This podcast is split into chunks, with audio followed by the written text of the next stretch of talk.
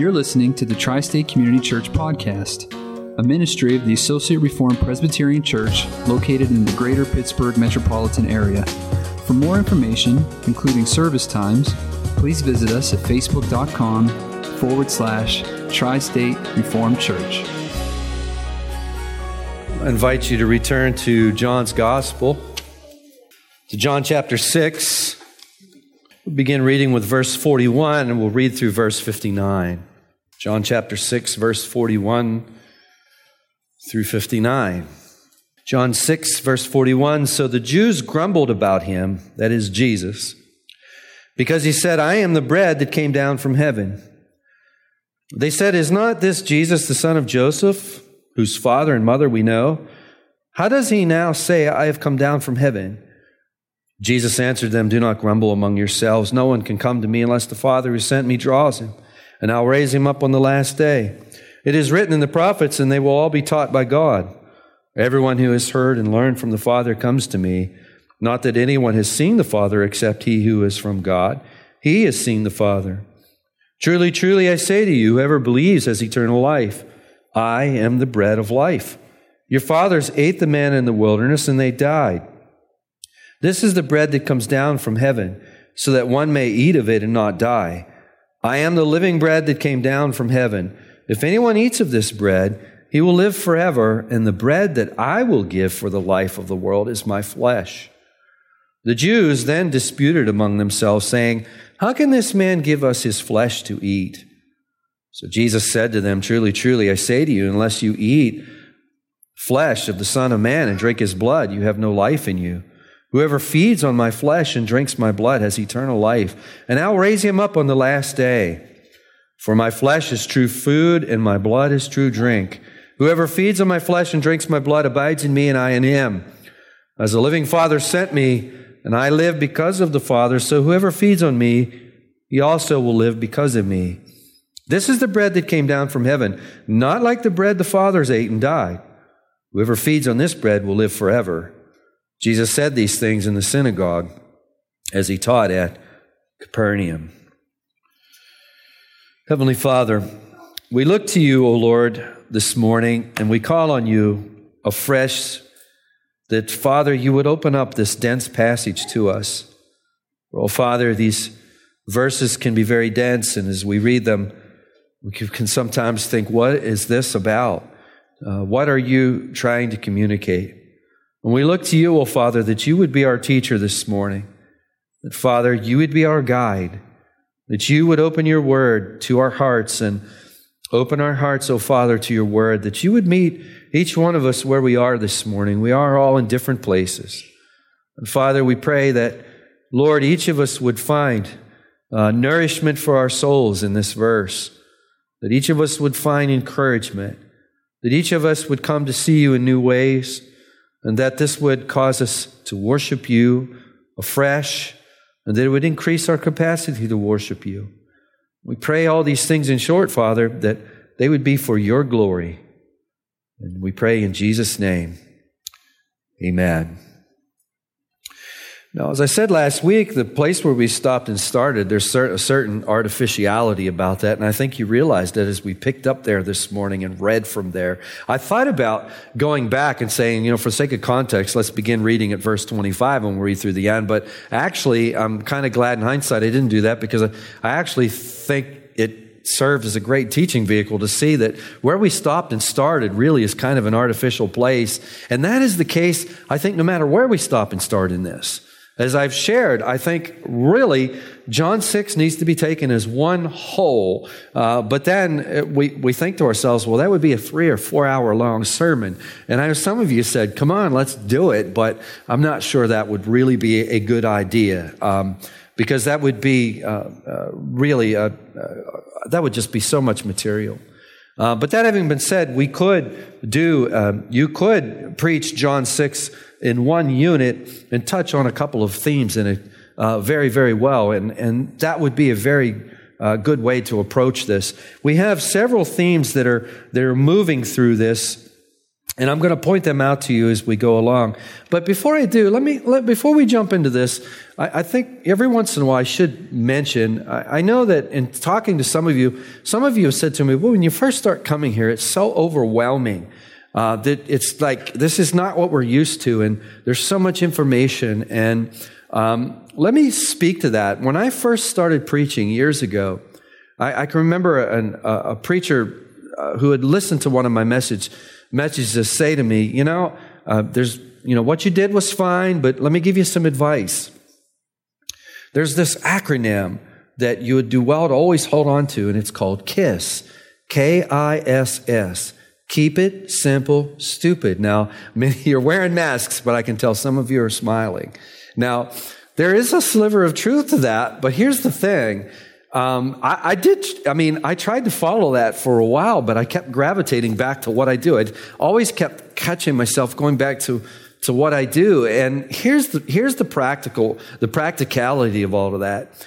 If I kept it simple, real simple every Sunday, I can tell you right now, in fact, I can look around the room and I can almost guess who is going to be thinking about their grocery list while I'm preaching? Some of you are going to be thinking about changing the oil in your car, or you're going to be, because th- you're going to be hearing the same stuff over and over and over again. Sometimes I make jokes about that, that, you know, he really does preach the same thing over and over again. Well, there's a sense in which that's true, but if I said the exact same things over and over again, it wouldn't be long before you got bored and you quit coming up them steps. Am I right?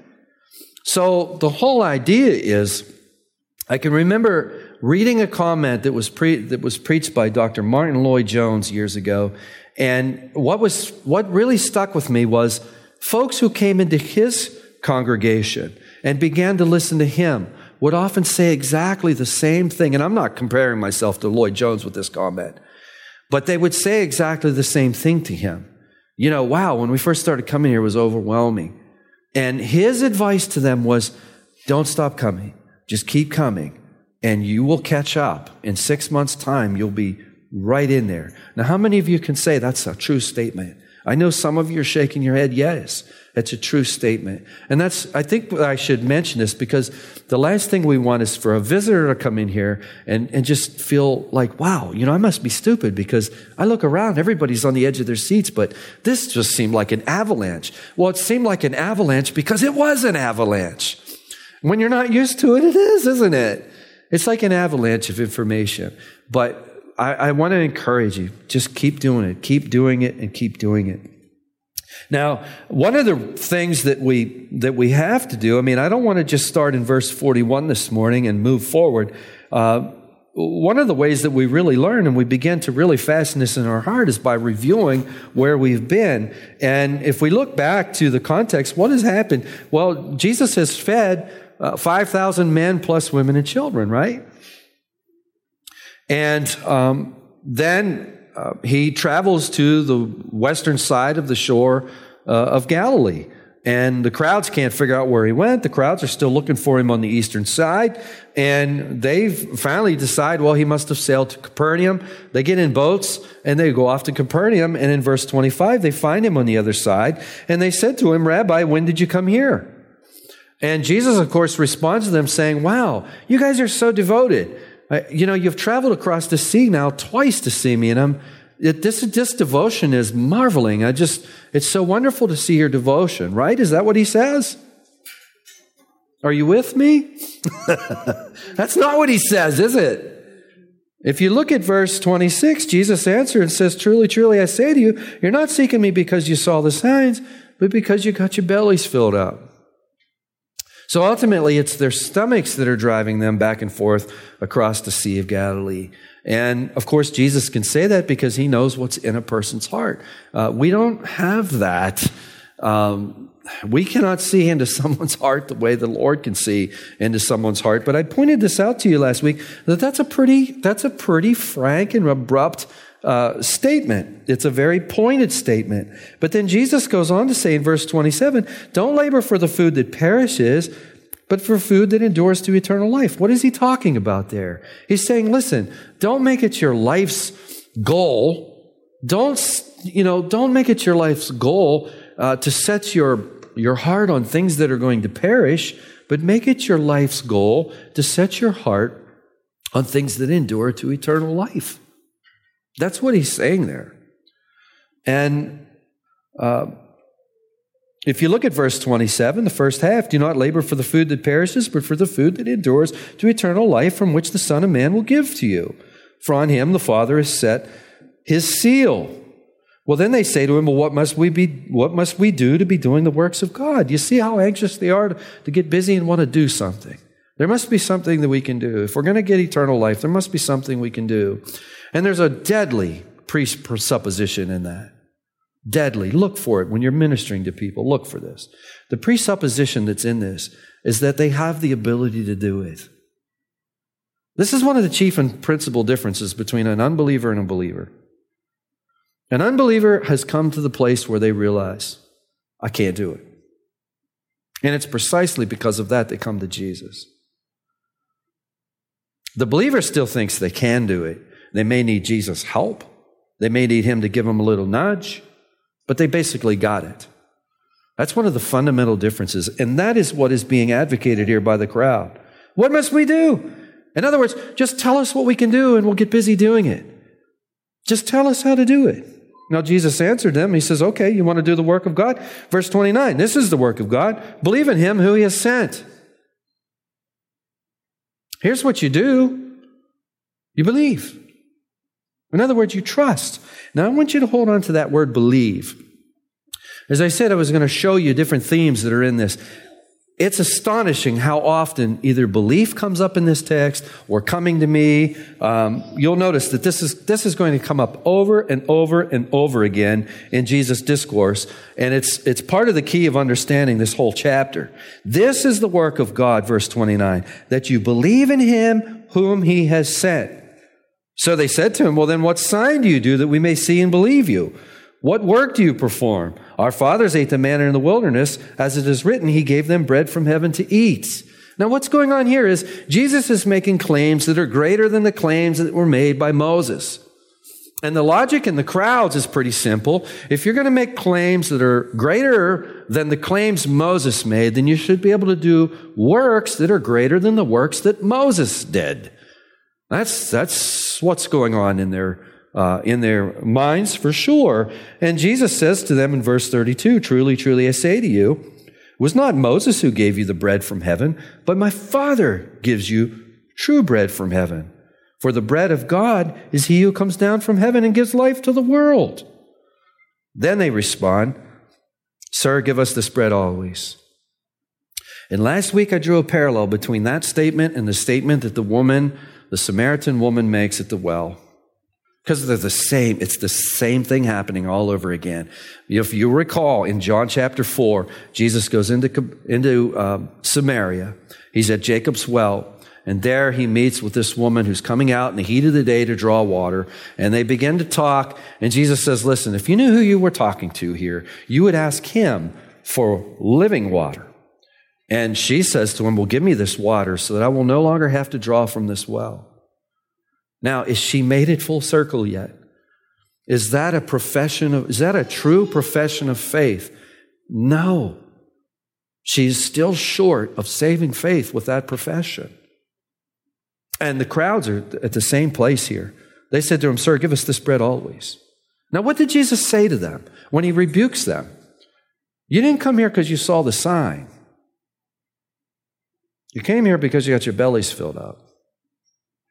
What does he mean by seeing the sign? What he means by seeing the sign is, well, of course, they saw the miracle that Jesus performed. They ate from the bread, but they didn't see what the sign was signifying.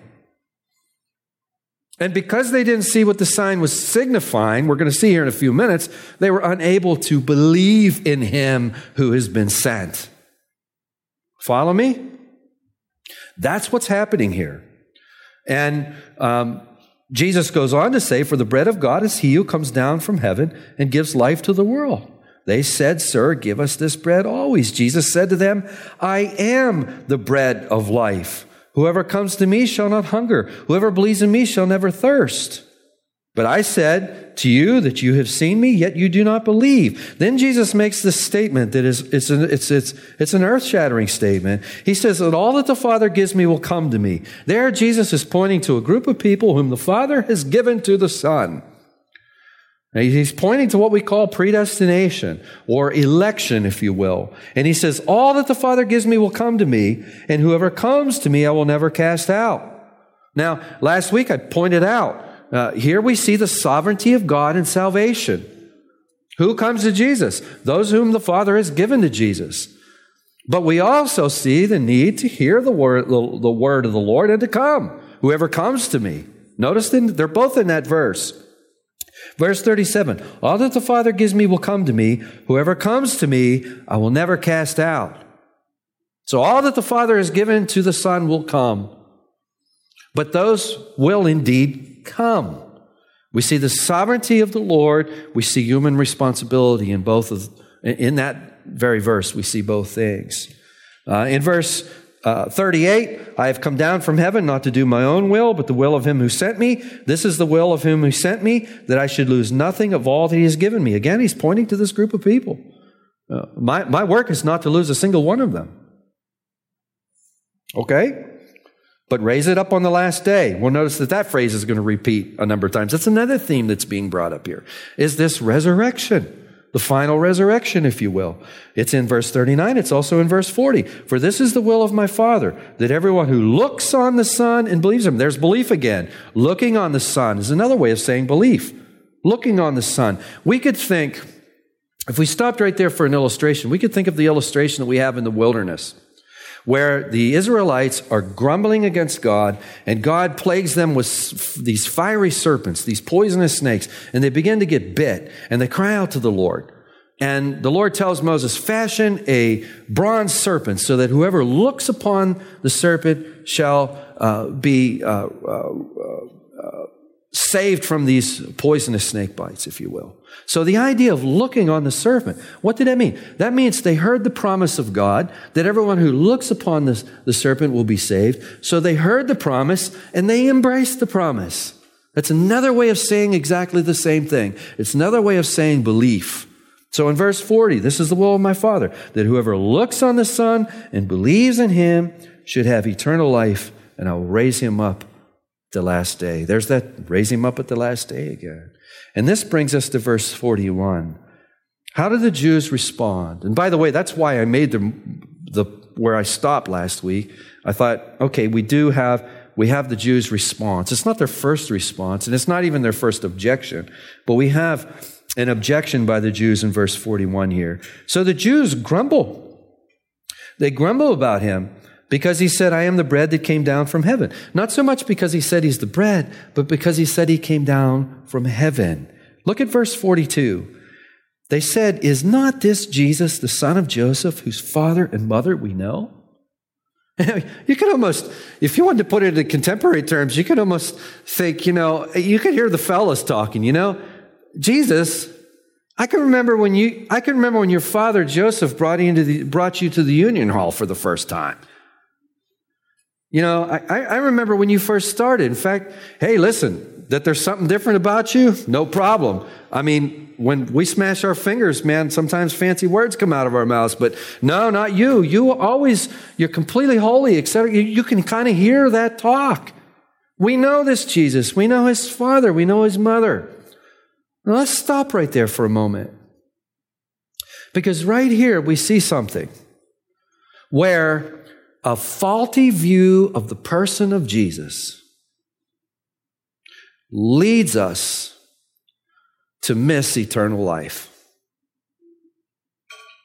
They don't believe in him.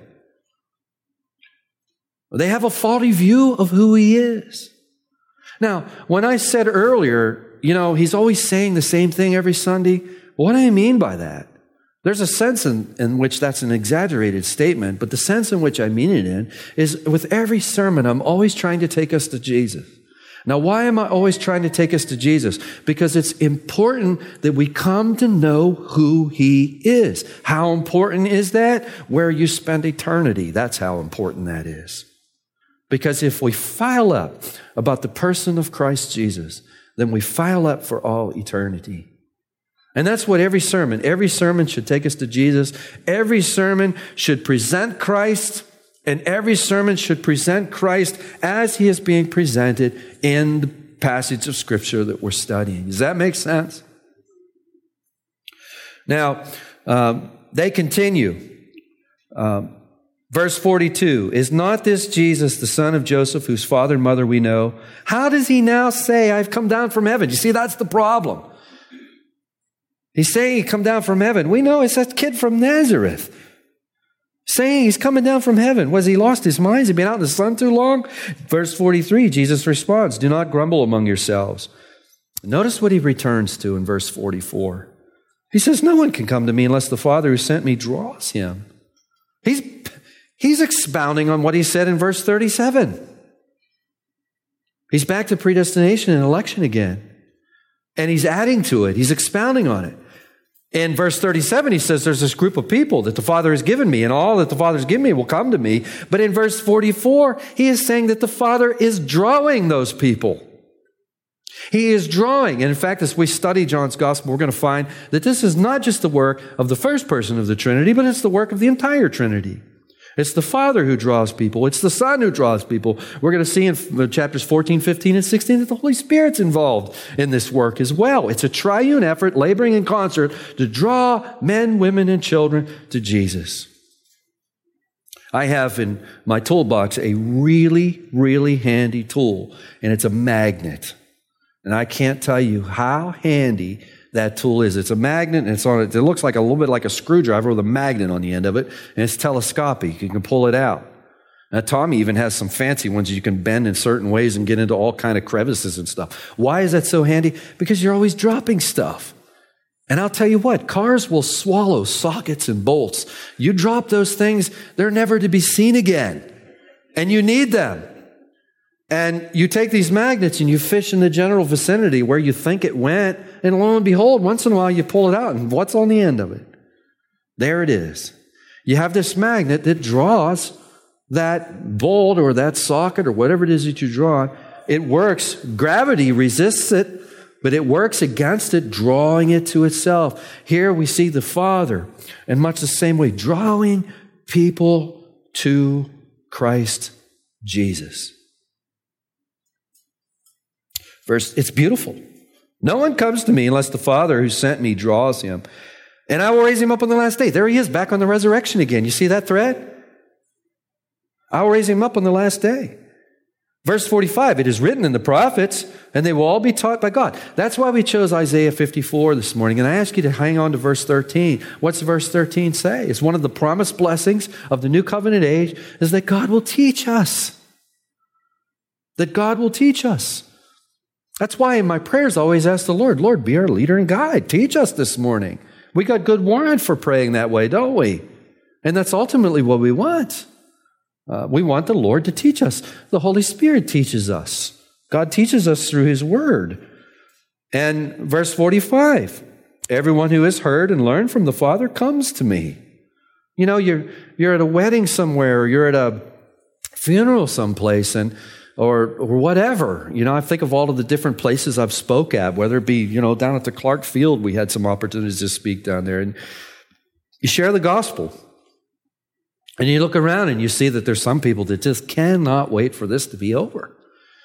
But you'll look around, uh, others who you can really kind of get a sense they've, they've, they've, they're in Christ because they're excited that someone's preaching the gospel and they want to hear the whole thing. But then you'll have someone, you'll have some others that are sitting there looking at you like, wow, what's this? What's that all about? And I got to say, I think every single time I've ever done this, I've seen all three of those faces. And it's the people that are sitting there kind of like, what's up with that? Sometimes they'll hit you with some follow up questions once in a while. Sometimes you never see them again. But sometimes you hear about it later uh, where uh, Tammy happened to be speaking to somebody. I did the funeral for her mom many years ago, and her son was present. Her, her son wasn't very excited about what I said at that, at that funeral. But what I said, the Lord used to reverberate in their hearts. And over the six months after that funeral, they finally got to the place where they just couldn't ignore it no more. And they came to faith. And now they're an active member in the church. It's the Father drawing them against the gravity of unbelief and love for sin, drawing them and pulling them to Himself in Christ Jesus. It's beautiful, isn't it? So beautiful. Verse 46 is an easy one to lose. I'll tell you, thankful for D.A. Carson and his comments on verse 46. Many commentaries look at verse 46 as kind of a parenthesis, a parenthetical statement. You can think of it as being in parentheses. But D.A. Carson points out that actually it's quite profound if you meditate on it a little bit, and I invite you to do that. Um, if you look at verse 45, everyone um, who has heard and learned from the Father comes to me, or uh, we could say they will all be taught by God. Someone could get the impression that, okay, I could crawl up the Himalayas somewhere and just sit and be alone with the Father and come to saving faith. Well, that may happen, but if it does happen, you will come to you will only come to the Father through the Son. You're not going to come to the Father around the Son.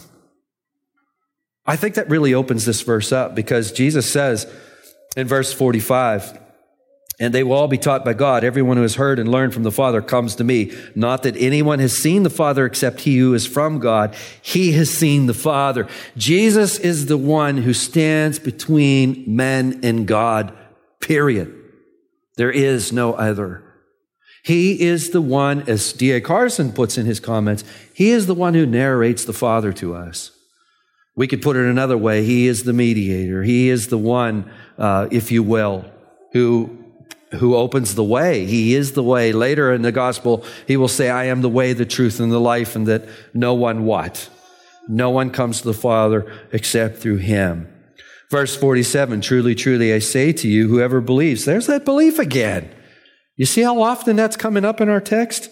Truly, truly, I say to you, whoever believes has eternal life. I am the bread of life.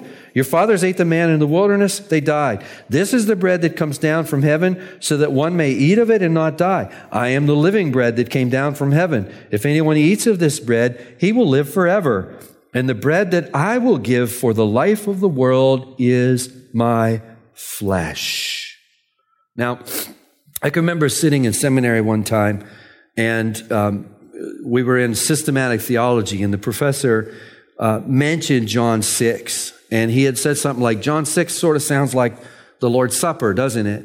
And I scooted right up on the edge of my chair because I had been wrestling with that very thing. Does John 6 point directly to the Lord's Supper or not? I hadn't at that point become completely sold that it does. I was really like, and when he had mentioned that, because that was kind of a personal thing of study of mine, I, am on the edge of my chair. Then he got talking about a number of things and some class, some questions come from the class, and off we went. Didn't answer the question. Um, is Jesus with this text pointing directly to the Lord's Supper? I answer no. No. But there's, there's, a, there's a way that we, I think there's a way that we need to see this. And it's really important. In verse 51, notice what Jesus says. He says, I am the living bread that come down from heaven. If anyone eats of this bread, he will live forever. But look at this last sentence. The bread that I will give for the life of the world is my flesh. Now, what what comes to your mind? Those of you who have been in this study since John chapter 1, verse 1, what comes to mind? Perhaps it's verse 14 in John 1. You know, in John 1 1, we have the, the beginning was the Word, and the Word, be, the Word was with God, and the Word was God. He was with God in the beginning. Then you move on down, and the Word became what? Flesh and dwelt among us. Draw a line from there to John 3 16. John 3:16. What's John 3:16 say? Take a look. John 3:16.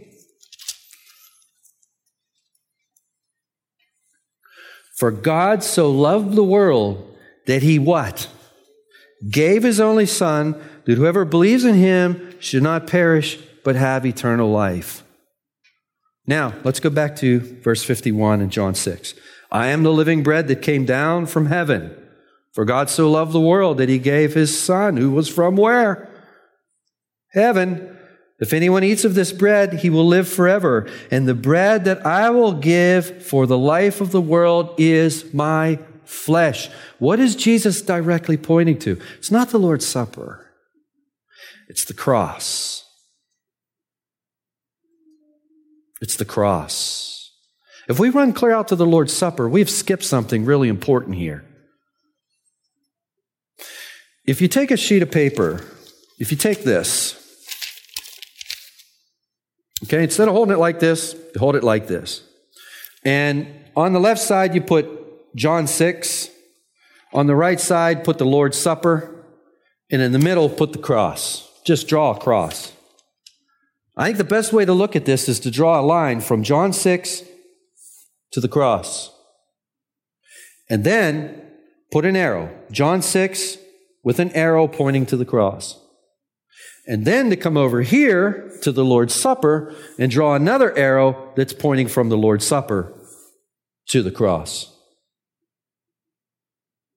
That would be the best way to look at this. Is that we can see that we can see that there's they're informing each other, but there's no direct line. It's indirect. It's not direct. Why is that important? Because Jesus is teaching at this point in time, he's beginning to teach of his cross work here. This is to, to, take this clear out to the Lord's Supper would be, as some of the commentators have said, anachronistic. That is that is that is taking it um, that, that, that's getting out ahead. That's getting the cart out ahead of the horse. Let me give you one other reason why I say that. It's been a little while since we pointed there, but go with me to John chapter 20. Many of you know exactly where I'm going. Why did John write his gospel? What is John's purpose in writing his gospel? If you look at John chapter 20, verse 30 and 31, we're told that Jesus did many other signs in the presence of the disciples, which are not written in this book. But verse 31, these are written so that you may what? There's that word believe again. Believe that Jesus is the Christ, the Son of God, and that by believing you may have life in his name. It's evangelistic. Now, those who are in Christ can read John's gospel and we can find ourselves edified over and over and over again, and we're to do that. But the primary purpose of John's gospel and writing is to present Jesus as the Son so that people will believe. Does that make sense? And what is he doing right here? He's pointing to the work that he's going to do on the cross. He's pointing to the cross. Verse 52, back to John 6, verse 52. The Jews then disputed among themselves How can this man give us his flesh to eat? Now, what's going on here? They're taking him literally. As he's using figurative language and metaphor, they're taking him literally. They're taking him literally. Now, what's going on in their minds? Well, everything from, as one commentator said, everything from perplexity to abhorrence. I mean, at best, they're bewildered and perplexed by what in the world are you saying? At worst, they're finding the whole thing repugnant. Wait a second. How do you want us to eat your flesh? That sounds gross. What are you talking about? Now, this is the place, this is something amazing taking place right here. This is the place where Jesus, you know, he turns it down and he says, oh, oh, you know, wait, wait a second, you guys, you're misunderstanding me. You're taking this, you're taking it literally, I mean it figuratively, and he turns it down, right? Is that what Jesus does? That's what we would do today, I think. Unfortunately, that's what's going on in a lot of places. Is this stuff is being, it's being turned down instead of being turned up. Why is it being turned down? Well, because if you, if you turn it up, half the people are going to leave. I had a seminary professor. Uh, he's now gone to be with the Lord, but he, he used to say, if you preach the gospel in many of these churches, you'd clear the whole room. That's his true statement. I remember when I first started doing pulpit supply, I used to think if you just go into these churches that are dying and preach the gospel, it would, it would revolutionize them. And then I got opportunities to go into some of these churches and preach the gospel. Whoa! they didn't like the gospel too good in there. Well, yeah, that's why there's no gospel in there. They won't tolerate the gospel. That's why they're dying. Now, let's look at what Jesus does here. In verse 52, the Jews dispute among themselves, saying, How can this man give us his flesh to eat?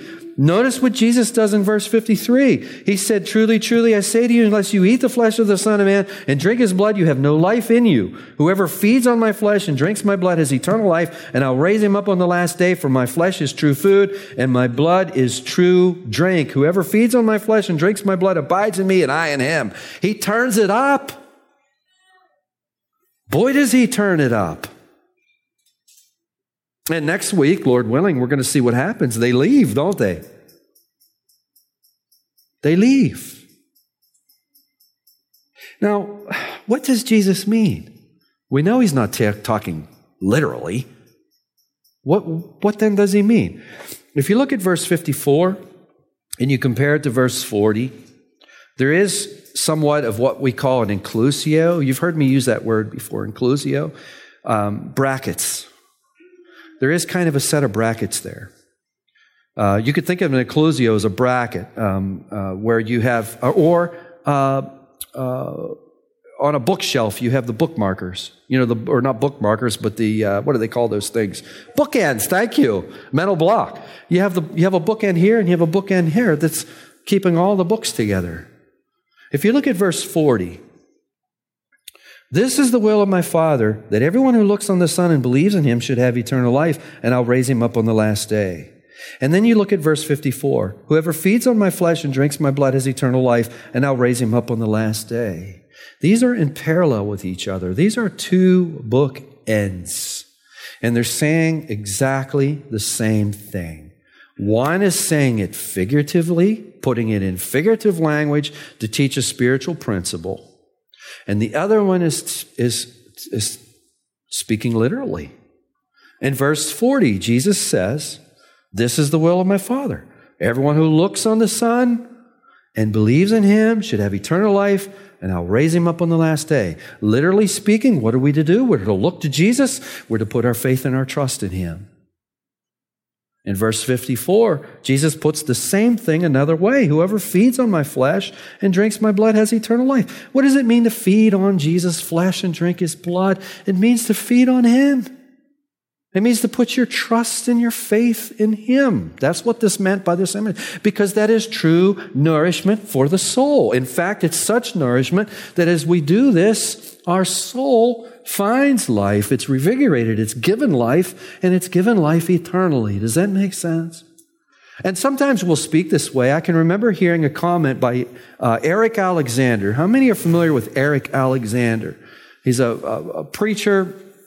Um, he's been around for a very, very long time. Um, uh, preacher in the UK.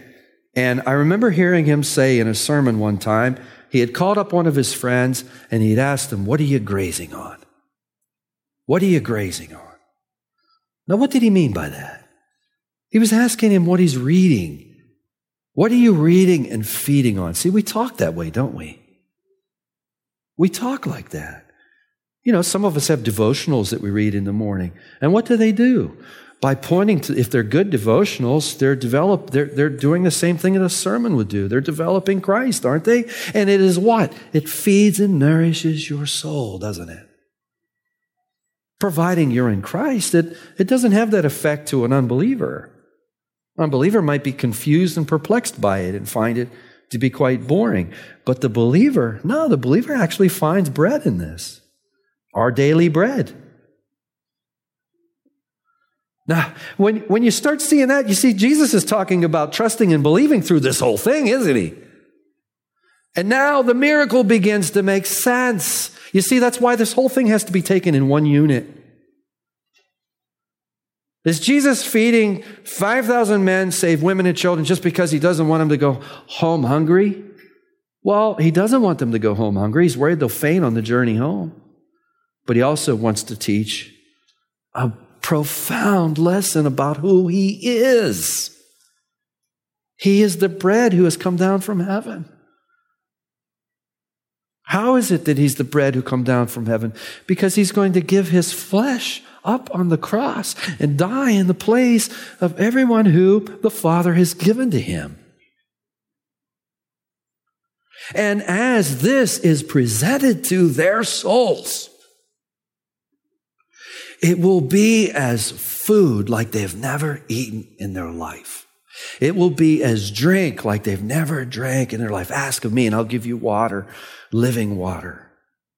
And he who drinks of this living water will never thirst again. Talk about your experience in Christ. Isn't it like that? Has he so profoundly changed you that it's like, you know what, I can never see the world again like I once did? I can never see life like I once did. I can never see anything again like I once did. He is everything. And he is so everything that he's, it's almost like he's removed me from my circumstances. This is how the, the apostles can receive floggings and then be locked in jail and their ankles locked to each other after they've received beatings and be singing hymns. How can you sing a hymn after you've been beat and your, your ankles are locked to your buddy's ankles? That doesn't sound like fun. It's because of the bread who come down from heaven, who's fed their souls. And after that, everything's different, isn't it? Everything's different. Verse 58 This is the bread that came down from heaven, not like the bread that the fathers ate and died. You want a sign? You want, you want, you want me to show you a sign? So, Moses, you think Moses gave you that manna in the wilderness? No, it wasn't Moses. It was the Father who gave you the manna in heaven. You ate that, you still got hungry, and you died. But you're staring at the true bread that the Father has sent who has come down from heaven. And you feed on me, and you will live forever. What does it mean to feed on him? Keep verse 40 and verse 54 in parallel, and you'll always know the answer to that question. It's to look on the Son and believe on him. That's why Augustine famously said, I have a quote from him, he famously said, Believe and you have eaten. Believe and you have eaten. That's a good way to put it, isn't it? Believe and you have fed on Jesus. Jesus said these things, verse 59, in the synagogue as he taught in Capernaum. Heavenly Father, we stand in awe before you this morning, Father. As I could say my heart is filled with awe as I, I try to expound these verses that are so far beyond me, Lord. They're beyond all of us. Father, these words that you have spoken, these words that have come from the very mouth of God, and oh Lord, what do we say in response to this great salvation you've given us? You have truly given us that which can give life and nourish our souls. And it is He who has dwelt among us, the Word who's become flesh. For God, you so loved the world that you gave your only begotten Son, that whoever believes in Him should have eternal life. Oh, Father, believing in Him is feeding on Him. And oh, Father, we so thank you and we so praise you, oh, Father, for this, this tremendous chapter, Father that we could study for many, many weeks. And all we would do is come to love it more and more and more and more because we would come to love you more and more and more, who has given us these precious words. Oh, Father, strengthen our faith. Strengthen our understanding of these precious verses, oh Father. Draw us closer to you that we may return worship to you that's increasingly pleasing in your sight. Oh Father, we pray these things in Jesus' name. Amen.